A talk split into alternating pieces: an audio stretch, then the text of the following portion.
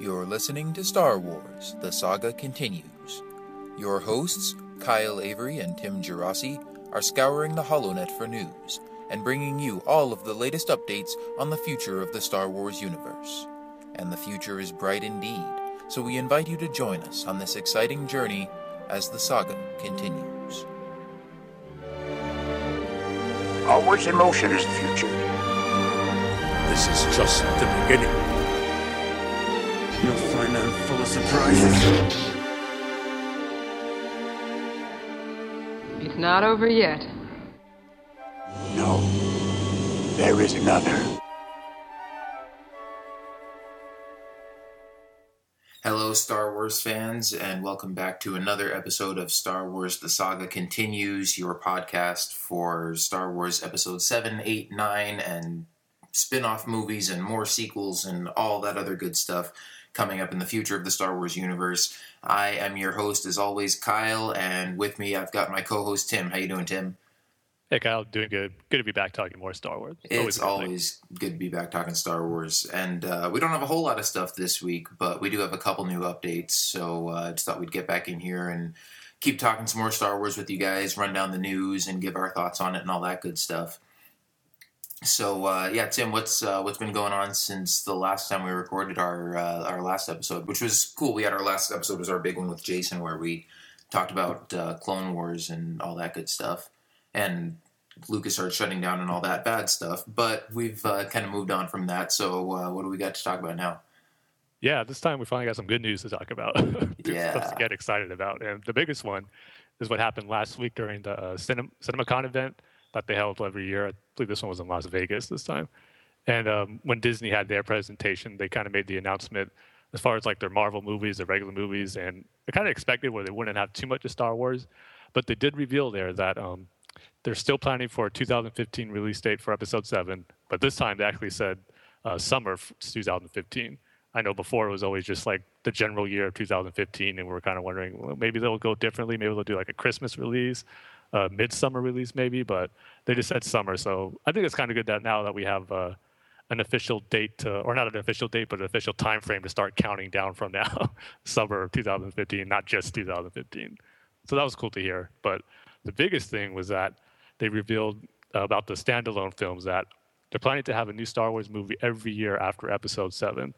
So of course, it's going to be after Episode Seven. We'll probably get a standalone film, maybe another standalone film the year after, then Episode Eight. So I think we all kind of assumed that we're going to get more Star Wars movies than we ever had before, but to get confirmation that it's now going to be every year a Star Wars movie, that just got me really excited. I just never thought in my lifetime there'd be a time where every year I'd be going to see a Star Wars movie. So I just think that's great and awesome.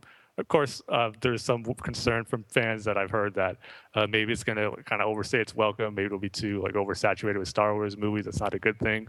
But for me, until there's an absolute horrible Star Wars movie, I think this, this is a great, great thing for me as a fan. I'm really excited for this. Yeah, you know, I'm I'm excited about it too. I'm excited that we're getting more Star Wars and be we'll be getting a lot of movies, but um, I am kind of maybe worried about oversaturating it at the same time. But uh, yeah, I mean, as far as the spacing, I, I'm pretty sure they did say that it's going to be sort of like episode seven, eight, and nine every other year, and in between that, uh, spin-off movie. So it'll be like episode seven spin-off movie, episode eight spin-off movie. Um, so yeah, and they didn't say sort of how far into the future they're planning to do this, you know, every year plan. but I guess you know if they're planning to do seven, eight, nine, then we can at least assume that starting in 2015 there'll be a Star Wars movie every year for you know five or six years at least.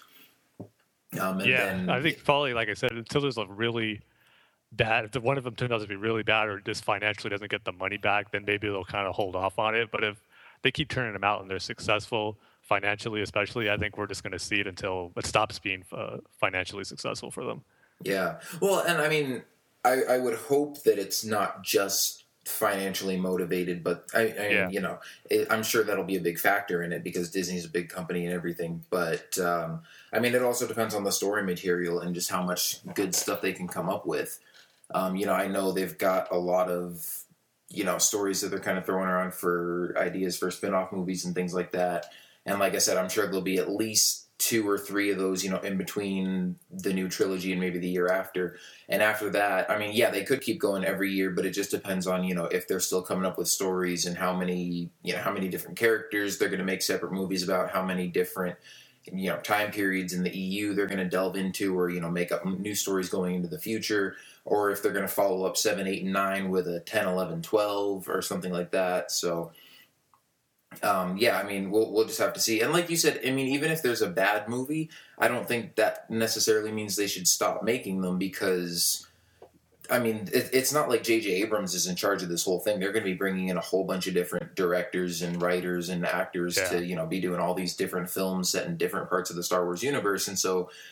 Yeah, I'm sure there are going to be some varying levels of quality. Hopefully, they're all at least pretty good, and some of them will be, you know, spectacular, and some of them might be pretty good. And hopefully, we don't have any that totally suck. But if we do, you know, if there are one or two that aren't that great, I don't think it's going to spoil the overall Star Wars cinematic experience. Yeah, Um, I you know, es- I mean, especially if those are just standalone films that don't really tie into the trilogy or anything. I mean, if you know, se- if episodes seven, eight, and nine, if one of those is bad, then you might be in trouble. But um, you know, I, I think if if there's going to be so many of them, there there's definitely room for. Uh, I, I guess they have a little room for error to work with, as long as most of them are pretty good. Yeah, and I'm kind of just basing it off of uh, just what they've been doing with the Marvel movies, which is the obvious thing to look to compare it to. Because if you think back to 2008 when Iron Man came out, which is the first movie under the Marvel Studios and the first one to kind of bring out the shared Marvel universe, and from 2008 till now, there really hasn't been a bad Marvel movie or an unsuccessful one. And sure, some have varied in quality, some are better than others, but there hasn't been like an all-out failure of a movie that just bombed and just wasn't was just horrible. So I think for me anyway, Star Wars is such a vast universe where people are worried maybe about running out of stories or characters and stuff like that. I just think that there's so much potential with Star Wars more than you would like the Marvel universe that you can draw upon from. So like we said on previous podcasts, the possibilities are endless to do with Star Wars and just the whole oversaturation or getting uh, just like burnt out on, I guess, I don't think is really an issue. To me, just the issue just is going to be the quality of the movies, is how good they are. And if it's anything like the Marvel ones, that's a good thing. I mean, but 2008 to 2013, it's like five. They had five years of success with those movies. So if we can get at least with those with Star Wars, I think it's going to be in good shape. Yeah, yeah. I mean, like you said, with the Marvel movies, there were some that were sort of pretty good and some that were really good, but there haven't really been any bad ones yet. I mean, it kind of depends on who you talk to. People have different preferences, but Sure. Yeah. at least if you look at all those movies, they've all been, uh, you know, pretty financially successful and pretty well received as far as you know reviews and stuff like that. But I mean, yeah, I guess my concern with having a Star Wars movie every single year is for me, it does seem like a little bit much. Um, just because, I mean, for me growing up, you know, obviously I wasn't around when the original trilogy was coming out, but, you know, when the prequel trilogy came out, I mean, that was a huge deal for me as a kid. And, um, you know, just even I, I wasn't even quite aware of all the hype going on for episode one at the time because I was like eight when that came out. But you know, looking back now and seeing how sort of how much anticipation for that was for fans who had been waiting for it for so long and things like that. It's like every time a Star Wars movie comes out, it's like a huge event. And Yeah. you know, it's like you, you've got the hardcore fans that are really looking forward to it and sort of hanging on every trailer and image and interview and everything like that that's released leading up to it. And then you have the general population who's, you know, maybe not as into it, but they're still excited to go see it and kind of see what new stories and stuff come up. Yeah, to And me that's so- gonna be that's gonna be great for me uh, for me personally anyway because, like you said, half the fun for these movies is kind of building out anticipation for it when it comes out. And if you think about it, by the time after episode seven and we're waiting for the next standalone movie or episode eight, by the time the next standalone movie is released, we'll probably be starting to hearing things about the next standalone movie or episode eight. So it's gonna be like we're going to be getting a Star Wars fix no matter what. We're excited for one movie, but then right after that, we're probably already hearing stuff about the movie after that. So for me Oh. personally, I just can't wait to experience all that again. It's going to be different for Star Wars because, like you said, it'd be a three-year gap between all the movies, and they're probably be the year after one of them came out was kind of the dead period where like Lucas was getting the scripts ready to start to film. But now there's, there's going to be no dead period with Star Wars. It's just going to be nonstop information coming out, and uh, I just can't wait. Yeah, well, see, I mean, I love that about it too. I love the hype and you know waiting for it and getting in, being you know being all anticipated for it and all that kind of stuff. But at the same time, I maybe am worried about that. You know, we'll see one, and then right after that, we'll start hearing about the next one, and after a while it'll be like, oh, okay, well I don't need to you know start getting all excited for it and stuff. It's just going to come out in a year from now, and I'm going to go see it, and it might sort of dilute that experience a little bit of you know oh you know three more years till the next big Star Wars event is just going to turn into sort of a regular yearly thing that's not that big of a deal. Um, obviously, I mean I don't know exactly if, if that's how I'm going to feel about it or if that's how other people are going to feel about it until the movies actually start coming out and we see you know how good the actual movies are and how excited we are about those and how excited we are about you know seeing more of them in the future. But um, I, I guess that was my only sort of skepticism about it was i was just like you know there's so many stories that they can tell and you know obviously we're, we're getting more star wars movies and more star wars content and it's going to be great. I just feel like you know if they wanted to they could take their time with it a little bit more. And it's not like this is a franchise that they need to necessarily milk for all it's worth. It's not like they've got to, you know, make a ton of money off of it while it's popular. It's like people are always going to go see Star Wars, and so if it comes out, you know, every two years or every three years or something, that's still going to, you know, make a lot of money. It's not like people are going to forget about it in between there. So I don't think they necessarily need to saturate it that much. Um, I don't know if it's too big of a bad thing. Again, it kind of just depends. We'll have to wait and see what happens when it actually comes out. But that, I mean, that's my only concern is I'm like, do we really need that many movies that close together? But hopefully it'll turn out all right. Yeah, I could definitely understand that concern. But again, going back to the comic book movie comparison, for me, I'm a big comic book fan, and I get still get excited for every new comic book movie that comes out. So just from having that experience so far, I haven't been burnt out saying, "Oh, just another comic book movie. I'll go see it." But it's not the same anymore for me anyway. I still get excited for every new superhero movie that comes out, and then when it's going to be Star Wars, I just have that excitement going to be ten times the fold. So just yeah. for me personally, it's I think it's, it's going to work all work out in the end. Yeah, well, and you know, I guess that is true. With at least they're going to sort of break up the trilogy with the with the spin-off films because you know if it was episode seven, eight, and nine like three years in a row, I would I would think that was too much probably, um, or maybe not. I mean, with Lord of the Rings, nobody yeah. thought that was too much in one time span, but that's sort of all. I don't know. I, I think that's more of a connected story. It's like at least for people who've read the books, it's like you already know the whole thing you know you can go out and buy that book as one solid volume of all three stories put together and it's not like there's big gaps in between you know the first and second one or anything like that. It's pretty continuous.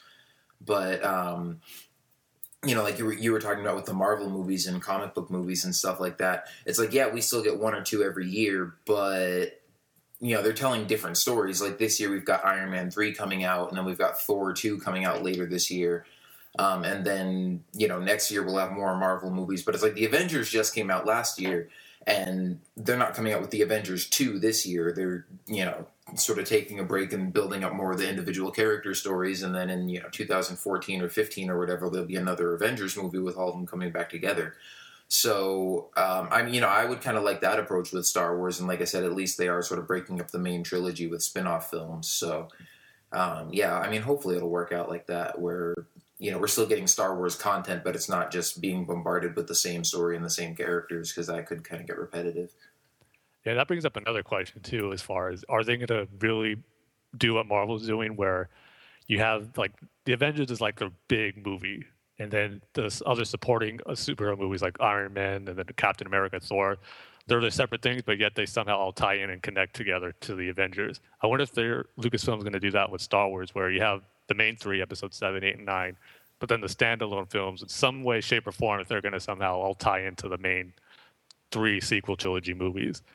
I mean, part of me thinks it'd probably be better to just have the standalone films be the standalone films and focus on the characters, like the rumored ones, Boba Fett, Yoda, Han Solo, and all that. But then another part of me thinks uh, that seems to be working real well for Marvel, and the fans love it.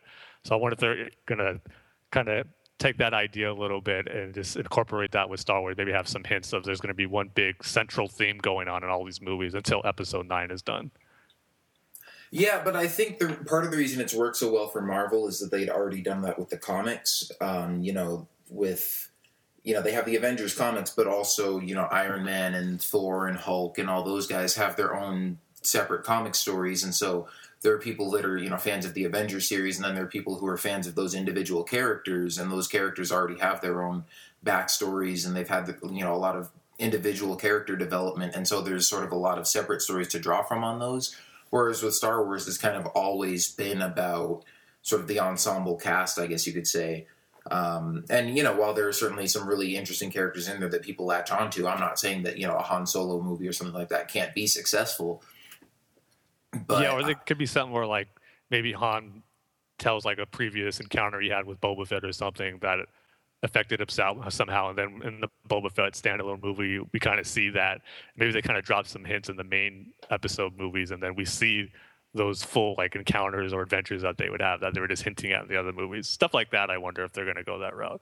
Yeah, yeah. I mean, I definitely wouldn't have a problem with them sort of connecting it or something like that. But I don't think they need to, um, you know, sort of do different spin-off movies or things like that to to sort of build up individual characters before the releases come out. Because you know, when the first Star Wars came out, nobody knew who Han or Luke or Leia was. It was just we got introduced to all those characters at the same time in one movie, and it worked out perfectly. But I think part of the reason that the Avengers was so successful is because they had built up all those individual characters in their own movies ahead of time and then by the time the avengers came out everybody was you know sort of familiar with those characters and was really looking forward to them all coming together. Um, so i don't i don't i just don't think they need to apply that same formula to star wars. Um, i'm not saying it couldn't work if they did do it that way. I just think they'll probably take a little bit of a separate approach and especially because there's so much more material to draw on in star wars i think if they're doing spin-off movies it won't be like okay, let's spend all our time building up the characters that are going to be in the next, you know, main episode in the trilogy. It'll be like, okay, let's take a break from the trilogy and go look at, you know, Yoda or some other character that's, you know, in a different part of the time period and just go back and look at that for a second. Um, but one thing I would love to do, or one thing I would love to see happen, you know, there's all these rumors about a Boba Fett movie. I would love to see episode seven come out and then the next year have a, a spin-off movie about Boba Fett that takes place, you know, sometime during the original trilogy. Um, you know, maybe leading into Empire Strikes Back, or maybe it'll connect with the original trilogy or something like that. I don't know. But then you know how with the Marvel movies they do all those scenes like after the credits that are Yeah. sort of like you know it'll either be teasing the Avengers or it'll be teasing the next you know individual spin-off superhero movie or something like that. I think the Boba Fett movie should have a spin-off or a uh, like a little teaser clip at the end or maybe it shows a little montage of Boba Fett in the original trilogy ending with him falling into the Sarlacc pit. And then we see a scene of him you know we see like an explosion and then Boba Fett flying out of the Sarlacc pit and then it just you know cuts to the credits. And then he shows up in episode 8 Yeah, that would be cool. That definitely would be. I think that's something that if they're going to use Boba Fett at all, that's something they're definitely going to have to address is the whole Sarlacc pit and how he survives or if he survives and all that. right But yeah, that'd be awesome to see. It'd probably be the greatest end credit scene ever.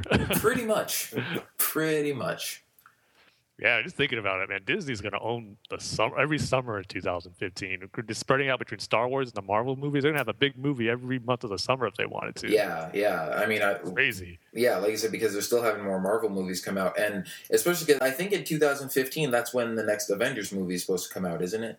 Yeah, uh-huh. that's So- the target date. Yeah, Star Wars Episode Seven and the Avengers Two are going to be like the two biggest movies of that year. Yep. Uh, I can't wait. Yeah, it's going to be awesome. But, yeah, uh, also uh, during the whole CinemaCon, uh, Kathleen Kennedy was honored with a. I think she received the annual Pioneer of the Year award for like a Motion Pictures Pioneers Foundation, and she did some red carpet interviews, and of course the interviewers had to ask her some Star Wars questions, but uh, nothing too like revealing that she gave about Episode Seven and the spin-off movies, but. Um, she did talk to several sites, one of them uh, screen, screenrant.com. Uh, she kind of talked about the secrecy surrounding episode seven, how they're going to deal with that. Which I thought was kind of cool because she says uh, with the internet and everything, of course, there's going to be like leaked screenshots or photographs that get leaked online if they're filming in an outside open location. But she kind of said too in that interview that that's something that Lucasfilm wants to embrace and kind of use to the fans to let them know kind of what's going on. So I just kind of got the impression from that video interview that we might get a little more information than we're used to with episode seven officially, just so they can kind of avoid all the leaks that are coming out. I know this actually happened with uh, Dark Knight Rises. They knew they were filming in open locations out in Pittsburgh, and they knew there was going to be leaked photos and all that. So like the day they start before they shot, they release like the first images of Catwoman and Bane and stuff like that, just so that stuff won't get revealed leaked online, but instead it'll be officially revealed. So I think episode seven is going to have that same approach, which I think is cool. Just kind of acknowledge that you know the fans are going to see it anyway, so why not just release whatever information or photo officially, so you don't have to worry about the leaked information getting out. Yeah, yeah, I, I, definitely think that's a smart approach for them to take. And I like that too. I mean, for me being an aspiring filmmaker myself, I mean, I kind of feel bad for those guys as far as like artistic integrity and stuff like that goes when you know whenever some video or picture or something like that gets leaked from the set especially if it sort of spoils a big scene or something like that or you know we know that a character is going to be in the movie that was supposed to be a surprise that we weren't supposed to know about or something like that. It's like i'd hate if i were making a movie and somebody posted something like that and i'm like oh i wanted to wait for everybody to find out until they saw the movie but instead they can just you know go online and look at these teaser pictures. So i mean i'm glad that lucasarts is kind of aware of that, or Lucasfilm is, you know, that they're aware of that and that they're, um, you know, not necessarily trying to be, you know, extra secretive about it, but instead they're like, well, look, if people are going to find this stuff out anyways and it's going to get posted online and, you know, people are going to go snooping around, it's like we might as well just reveal it officially first if people are going to find out anyways, they might as well find out from us. Because that kind of makes me feel better too. I mean, I always like reading stuff about you know Star Wars or any other movies or whatever. I'd, I'd rather have it come from an official source yeah, because definitely. you know on the one hand it's like okay I know that this is when they were actually planning to reveal that, and you don't have to kind of feel guilty about like oh you know I sort of peeked at my presence before Christmas morning kind of thing.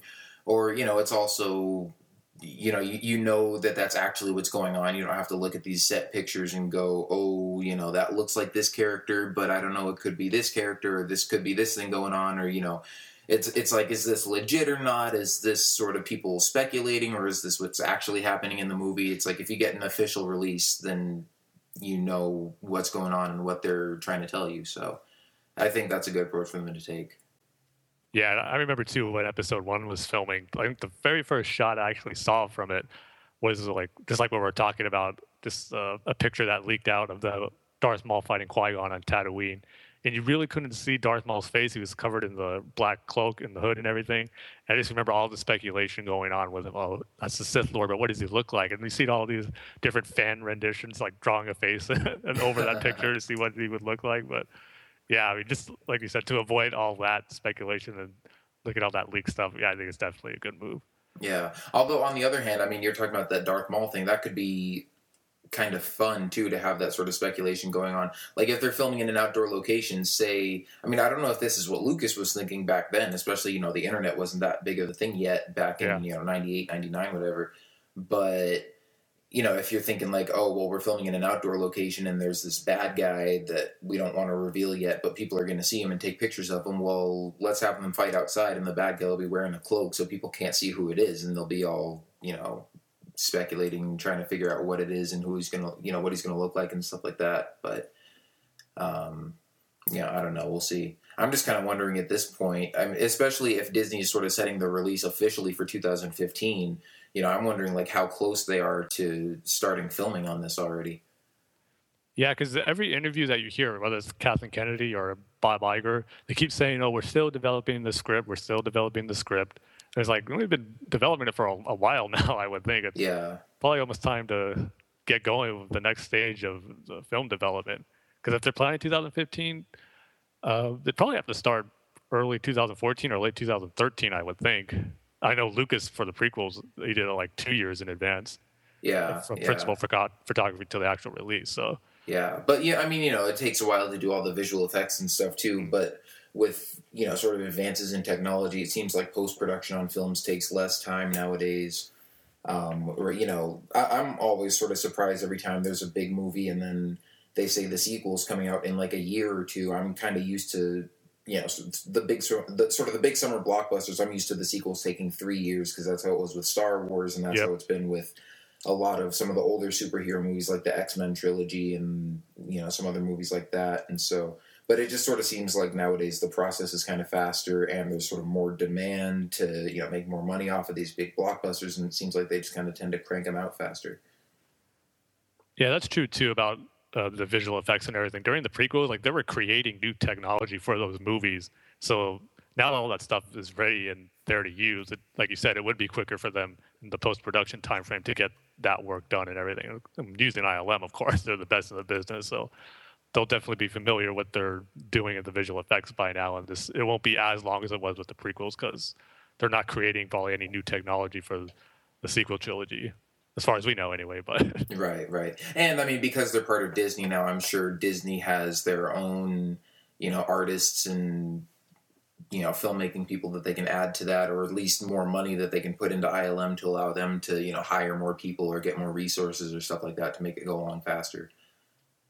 yeah, and I'm still curious too, as far as what the actual time frame is going to be between this episode, the true sequel episodes of the new Star Wars movies, episode seven and eight. Is it going to be two or three? Because I keep thinking too, it's just going to be two years. So I know, I believe it was Bob Iger who said it. They're planning on a two-year turnaround for the next uh, episode number movies. So I think with the standalone movies, they're going to move you every year now. Um, it probably is going to be two kind of the Marvel front, but at the same time, if they're planning on the actual sequel number movies to be like the real big events of the Star Wars movies, they'll go three. So still curious to see what the time frame is going to be between that. Yeah, well, like I said, I'm pretty sure I read in that release that they said it was going to be episode seven and like seven, eight, nine every other year with a sequel movie every other year in between that. But um, I mean, the other thing too is you know when I when I talked about earlier how I was kind of worried about maybe oversaturating it, oversaturating it or anything. I mean, one thing we don't have to be worried about is sort of the quality of those films because it's not like they're going to be rushing them out every year. Yeah, because like i said there are going to be different teams of people working on those sort of in overlapping intervals. So it's not like okay episode seven's done now let's start working on you know the sequel movie that's coming out the year after. It's like if there's a sequel movie coming out in 2016 you know i'm sure they'll probably start shooting it you know maybe next year or something they'll be working on it before episode 7 comes out so they got all that stuff ready to go yeah, definitely. And in another interview Kathleen Kennedy did at that same event, this time she did it with uh, clevvermovies.com. Uh, she even mentioned for the spin-off movies that they already have scripts in development for several movies. And then the interviewer even asked, like, do you have any directors in mind? She's like, oh, yes, we have directors in mind who uh, we want to look to take on the projects. But then when she asked, look, can you give us any names? No, can't give any names. But you know they're already moving ahead with the standalone films as far, like you said, being their own thing separate from episode seven. We already know, of course, that Lawrence Kasdan, Simon Kinberg, they're all involved with the doing the scripts for the spin-off movies too. So I think they're well, they have everything well planned already for the spin-off movies. So, like you said, it's not going to be a big like drop or like rush project thing where you finish episode seven. Okay, let's move on to the next one. It's all going to be well planned out. So she already even met, mentioned that in that interview, which is cool. Yeah, yeah, and uh, you know, I think she said something kind of similar regarding episode seven, eight, and nine too, where they were asking about, um, you know, well, at first they were asking about J.J. Abrams and how she sort of talked him into uh, directing, you know, signing on to direct episode seven, and then they asked if he had signed on to do eight and nine at what as well, and she was saying, you know, well, he's you know got enough on his plate with the release of Star Trek coming up and just starting working on episode seven. I don't want to you know burden him with signing on for eight and nine yet, but you know if he does a good job and we like working with him, then that's definitely something we'll look into. But then they asked, you know, if uh, if he didn't decide to do eight and nine, did they have other directors in mind for that? And she was like, yeah, but you know, I'm not going to tell you who it is yet. Yeah, curious to see how long that list is of the directors they want. Yeah, I mean, I'm sure it's got to be pretty extensive, especially if they're looking for multiple directors to do different spin-off films and things like that. Um, man, I mean, as a filmmaker myself, I would love to be in on that process and just know. I'm like, I want to know what stories and what characters they're thinking about doing, and what sort of genres those films are going to be in, and uh, you know, sort of what directors they have from different backgrounds and different movies that they have thinking about doing, sort of, you know, maybe putting their own spins on Star Wars and that kind of stuff. I mean, because you know, they can they can tell stories about you know Boba Fett or young Han Solo or whatever that could would sort of just be sort of within the vein of classic Star Wars. It would have that Star Wars feel to it and just be sort of focused on one character or focused on a different story that we haven't seen in the movies. But then, I mean, the the other thought that intrigues me is that thought of sort of branching off and maybe telling different stories with different genres or sort of different feels to them that still fit within the Star Wars time period. I mean, when the rumor came out a while ago that eventually got debunked that they were thinking about having Zack Snyder do like a you know Jedi samurai type movie, I was like, you know, that sounds kind of weird, but at the same time, it sounds kind of cool. It's like if they're going to be doing all these different Star Wars movies, I'd maybe like to see at least a couple of them maybe do something different with it. Because I, you know, I think you can sort of deviate from maybe what people think of traditionally as sort of classic Star Wars. You can still have it feel like Star Wars and fit within that universe, but do something different with it. Um, you know, have it give it a different visual feel or a different style or tone or something like that. And uh, you know, I, I think a lot of those different types of stories sort of have their own little niches that they could fit into in the Star Wars universe, just because it's so vast and there's so many different stories you could tell.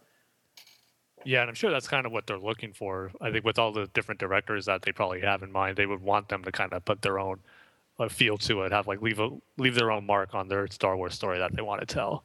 Yeah, I don't know. yeah, If I was a director, I would even if I had like a super busy schedule and I know I wouldn't be able to do it, and if they offered me Star Wars, I would say, yeah, I'll take a look at it just to know the stories and what they have in mind. It's like, oh, sorry, but I can't. But yeah, I mean, yeah. like I you mean, said, would love to find out what they have planned, like their overall big plan for these spin-off movies. Uh, yeah.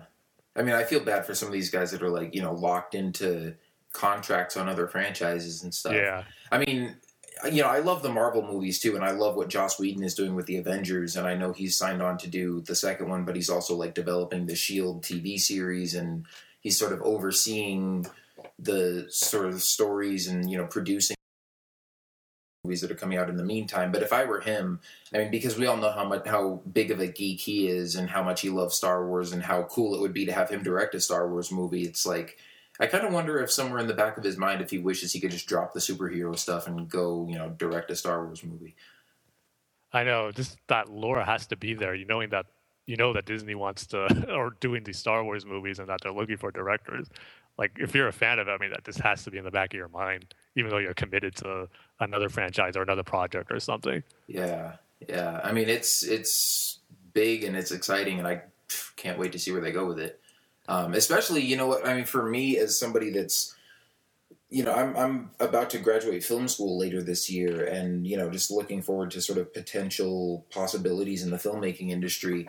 I'm like, it's always been a dream of mine to be able to work on Star Wars, and then once I sort of got into film school and stuff, I sort of realized, okay, well, they're not making any more Star Wars movies, and probably my best chance would maybe get to, you know, be an editor on the Clone Wars or something like that, even though I don't really do like 3D animation, but I could, you know, do the editing on the, you know, finished animated videos or something like that. But, uh, and, you know, then of course now the Clone Wars is coming to an end, but they're making more live action Star Wars movies, and especially now that they're making a trilogy and also an indefinite number of spin-off movies i'm like suddenly there's a whole lot of opportunities for people who've always dreamed of being involved in star wars it's like this is happening all over again and a lot of us have a chance to get on board with that somehow Yeah, like you said, the best part there seems to be no end in sight. so it's not like oh, once the trilogy is done, that's it. Like, as far as we know, it's going to keep on going until, like you said, who knows when. yeah yeah i mean i really have no idea because all they said in that press conference or release or whatever was that there's going to be a new star wars movie every year starting in 2015 and i'm like are you thinking every year until the end of the new trilogy or are you thinking every year until the end of time yeah, I'm thinking that's going to be to the end of time. At least that's what I'm hoping for. oh you know what i recently I, you know i was listening to some songs on my ipod and i heard the uh, the yoda song that weird al yankovic does okay. Which I like. I loved that song as a kid, and I still love it now. But I hadn't listened to it in a while, and I heard it again.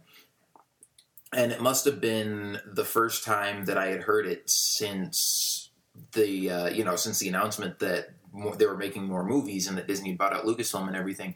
Because there's a line in there where you know he's he's sort of singing from the perspective of Luke about going and training with Yoda and stuff. And uh, there's a line in there where he says, um, you know these long track these long term contracts I had to sign, so I'll be making these movies till the end of time with my Yoda, and I was like, holy crap, he is going to be making these movies till the end of time. Weird Al had a Jedi vision of the future. I guess so. Premonitions. Hmm. yes, he knew all this in advance before us. Who'd have thought? Weird yeah, Al. seriously. Well, of course, he wrote that song back in the '80s when there were probably still more rumors going around that Lucas actually was going to make a seven, eight, and nine, Yeah. and then he started being like, "No, I'm not going to." But uh, yeah, I mean, it's all you know, a ton of cool stuff and exciting stuff that we have to look forward to here. So, um, I think that's pretty much all the news we've got for this week, right? Yeah, that's pretty much the big stuff. And then the only other thing, uh, recently J.J. Abrams did a new interview, of course, kind of to promote Star Trek, but you know, uh, Star Wars is always going to come up. Yeah, he, he did an interview with uh, Playboy of, out of all places to talk about Star Wars and Star Trek. Yeah, because everybody reads that for the Star Wars interviews. Of course, yeah. but um, it's kind of the typical thing, nothing really revealing. He just kind of says how uh, weird and ridiculous it is about him doing Star Trek and Star Wars, and then the whole process of Kathleen Kennedy getting him on board. But the only interesting part I thought was kind of he talked about his uh, process of going into directing Star Wars. He kind of says, I try to approach the project from what it's asking. What does it need to be? What is it demanding? And he says, with Star Wars, one has to take into account what has preceded it, what worked, what didn't. There are cautionary tales for anything you take on that has a legacy, the things that you look at and think, I want to avoid this or that, or I want to do more of something. But he says, but even that feels like an outside approach, and it's not how I work. For me, the key is when you have a script, it's telling you what it wants to be. Then he kind of goes on to say that he's glad he has the luxury of having George Lucas still being there, so he can go him go to him for any like questions that he might have or how to approach certain things. And he's saying he didn't have that with Star Trek with Gene Roddenberry not being there, so we kind of viewed that as something good and something he's definitely going to use. Which, of course, I love hearing because I know we heard George Lucas is going to be a creative consultant, but to hear it coming from Abrams saying that, yeah, he's definitely going to use that resource is to me is a good thing. I'm just glad he's going to take advantage of it.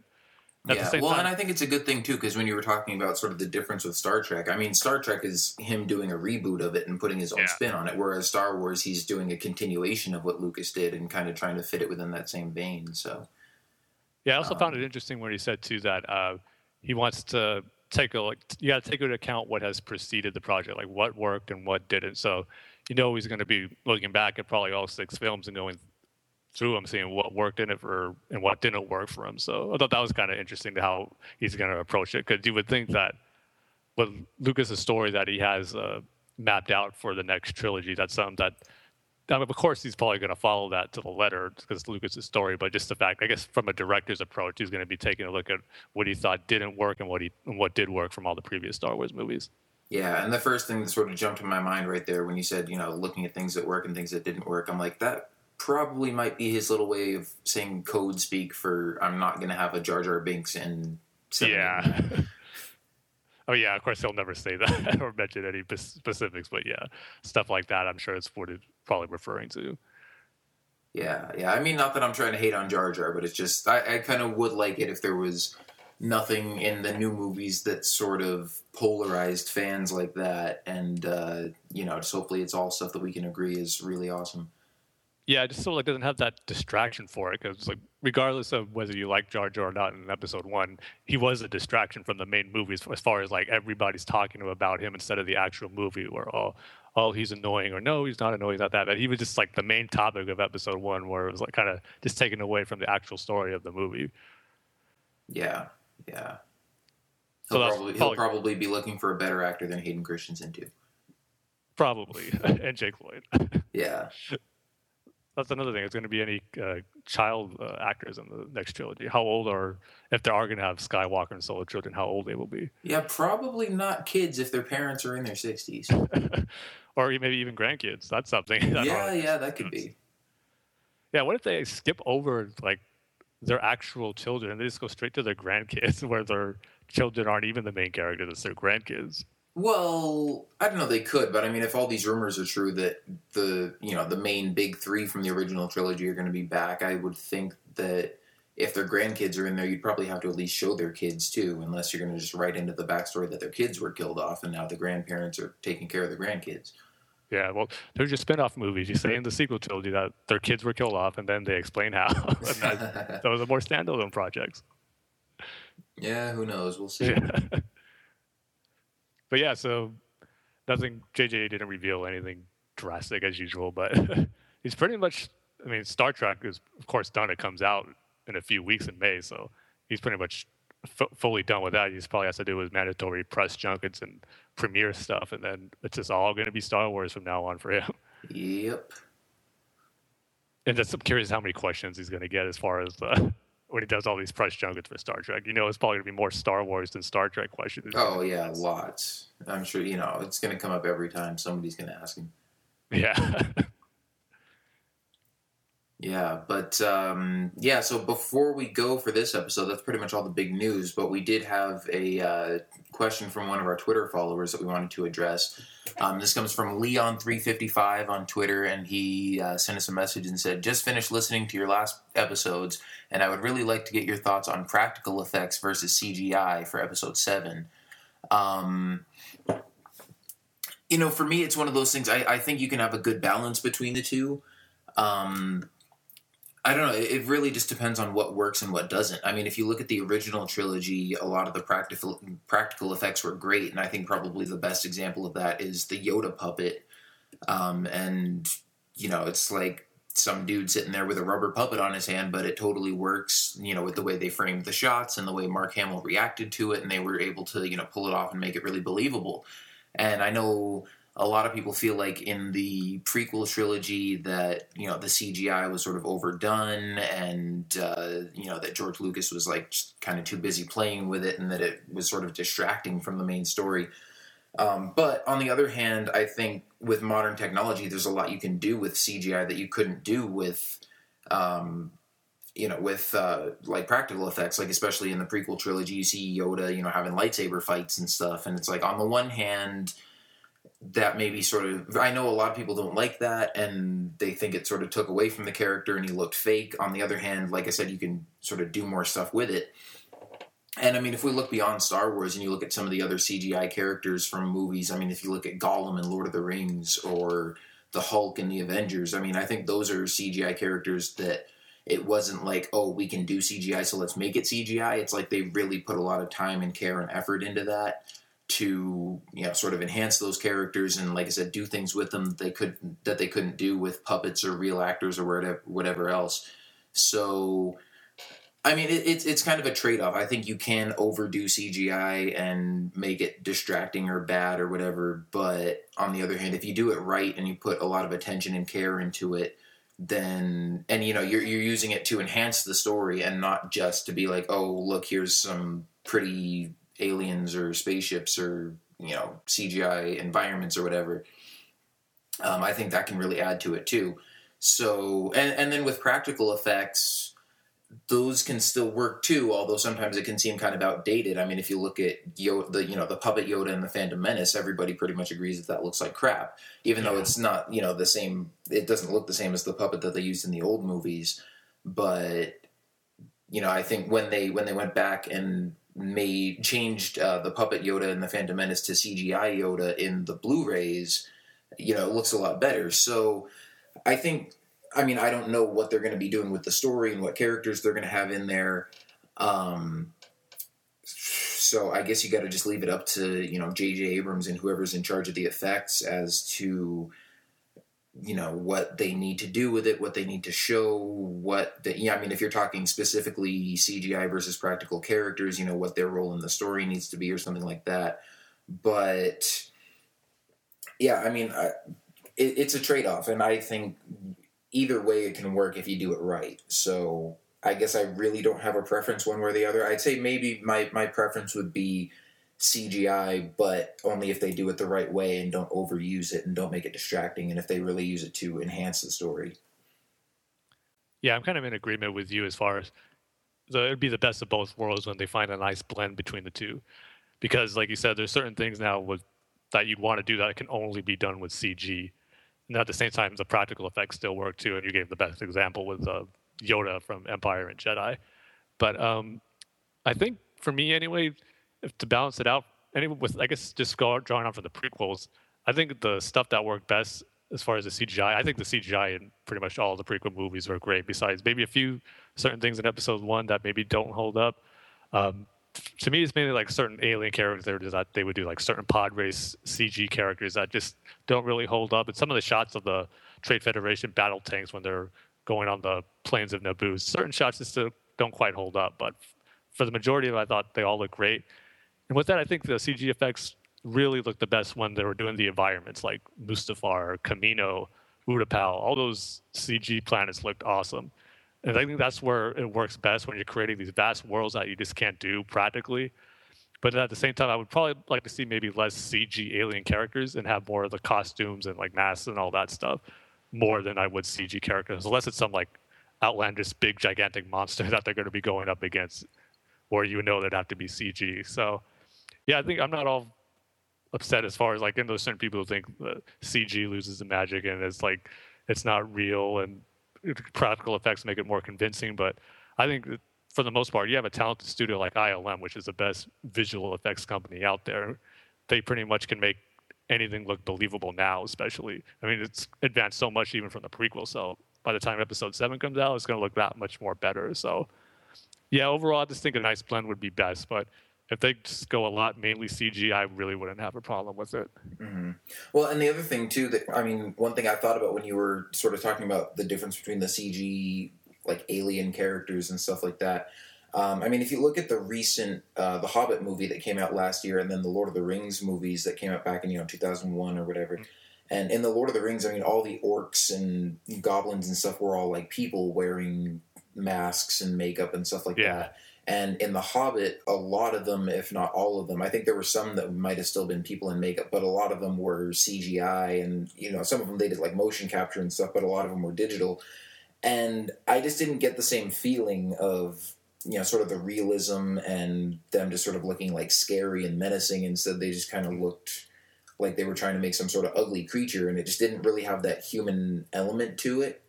Um, and so you know it's like they can still look good but then you sort of lose that aspect of the performance too um, you know of them not just looking but sort of behaving like a realistic person or character would. So i guess that's another thing i think is that if they have um, you know maybe aliens that are sort of human looking or you know human in shape or something and they could use a person in a costume or a mask or something for that or they could choose to go cgi I think if you have something that's not that far from what you could do with just a person in a costume, then you should go with that.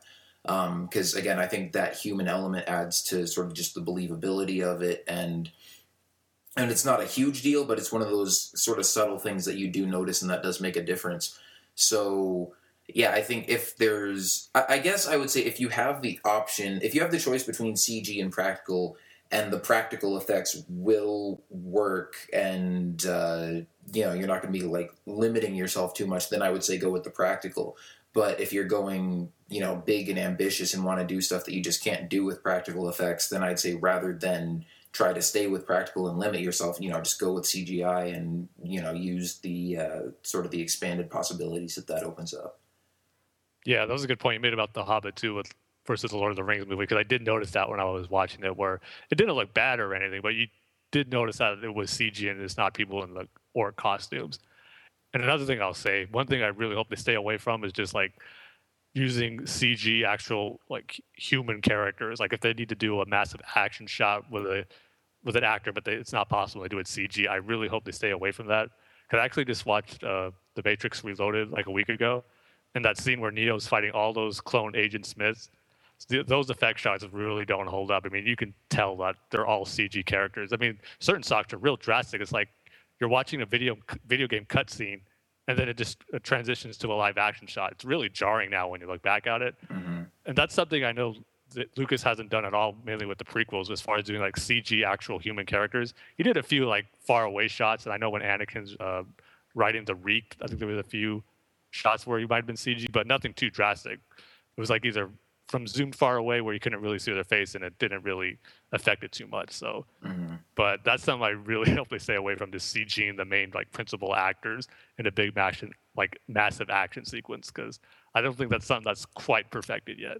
Yeah, yeah. I think I guess I would say if it's something where you're like well, we could do this with practical effects and just pull it off fine, but we could also do it CGI. Then don't say, well, let's just go with CGI because it's cheaper or easier or whatever. It's like do it the way that's going to look best. But if it's something where it's like there's no way we can do this practically, we have to do CGI, then go for it. Yeah, or even just do mix it up where you're doing these close-up shots of actual principal photography, and then like do a CG shot from behind or something. Because yeah, just watching that Matrix movie, I just didn't realize how much CG they realized for that one scene. I mean, there was close-up shots where you could just tell it was CG. It was like almost like you were playing a game. I'm sure the effects, of course, advanced since that movie. It was ten years ago, but yeah, yeah. s- still, I don't think it's quite up there as far as really like doing a human facial character that's going to match live action. So Yeah, that's yeah, one thing I hope they'll stay away from, or at least just incorporate it with practical effects too. Mm-hmm. Yeah. So uh, Leon, thanks for the question. That's uh, you know Yeah. good uh, good discussion starter and something to, something to think about and something I'm looking forward to for the new movies just to see you know sort of what effects they have in there and you know the visuals and the new creatures and ships and all that kind of stuff. It's gonna be cool to see. So Yeah, it's going to be awesome. yeah, yeah, good stuff. But uh, I think that's pretty much it for this episode, right, Tim? Yeah, that about does it. Like I said at the beginning, finally uh, stuff to talk about that gets us excited and not depressed and down. Yeah, yeah. There was, uh, I mean, if any of you guys haven't seen it yet and you want to know, there is one more bit of depressing news from the whole uh, LucasArts getting shut down whole thing going on that I posted on our Twitter page a while back that I didn't really want to bring up on this episode because I was like, let's just move past that and talk about the movies and not the video games that could have been. So, um, but yeah, yeah, it was good to get back to talking about some good stuff and looking forward to the future and the movies and all that kind of stuff. So, um, thank you guys again for tuning in. And, uh, you know, as always, you can send us email at Kyle at Clone Wars CloneWarsPodcast.com or Tim at Clone Wars CloneWarsPodcast.com if you want to send us feedback, questions, you know, responses, anything like that, you know, criticisms of the show, anything like that. We'd uh, be happy to have feedback from you guys. And of course, we'll address it on the show and answer your questions. And, uh, you know, you can always reach us on Twitter. You can tweet us at Star Wars TSC. Uh, you can always follow us on Facebook at uh, just look up Star Wars The Saga Continues and like our Facebook page. And uh, write us a review on iTunes too if you uh, listen to us on there. And it's always, you know, like I said, it's great to have feedback from you guys and let us know how we're doing. So um, thanks again for tuning in. Uh, Tim, anything else you want to add before we go? Uh, nope, I think that should do it. No? Okay, cool. Well, uh, we will see you guys next time. Hopefully, we'll get some more big news soon. You know, keep your eyes peeled. We will let you know as soon as we hear anything new and big and exciting. Um, until then, may the force be with you, and we will see you guys next time. See you, everyone.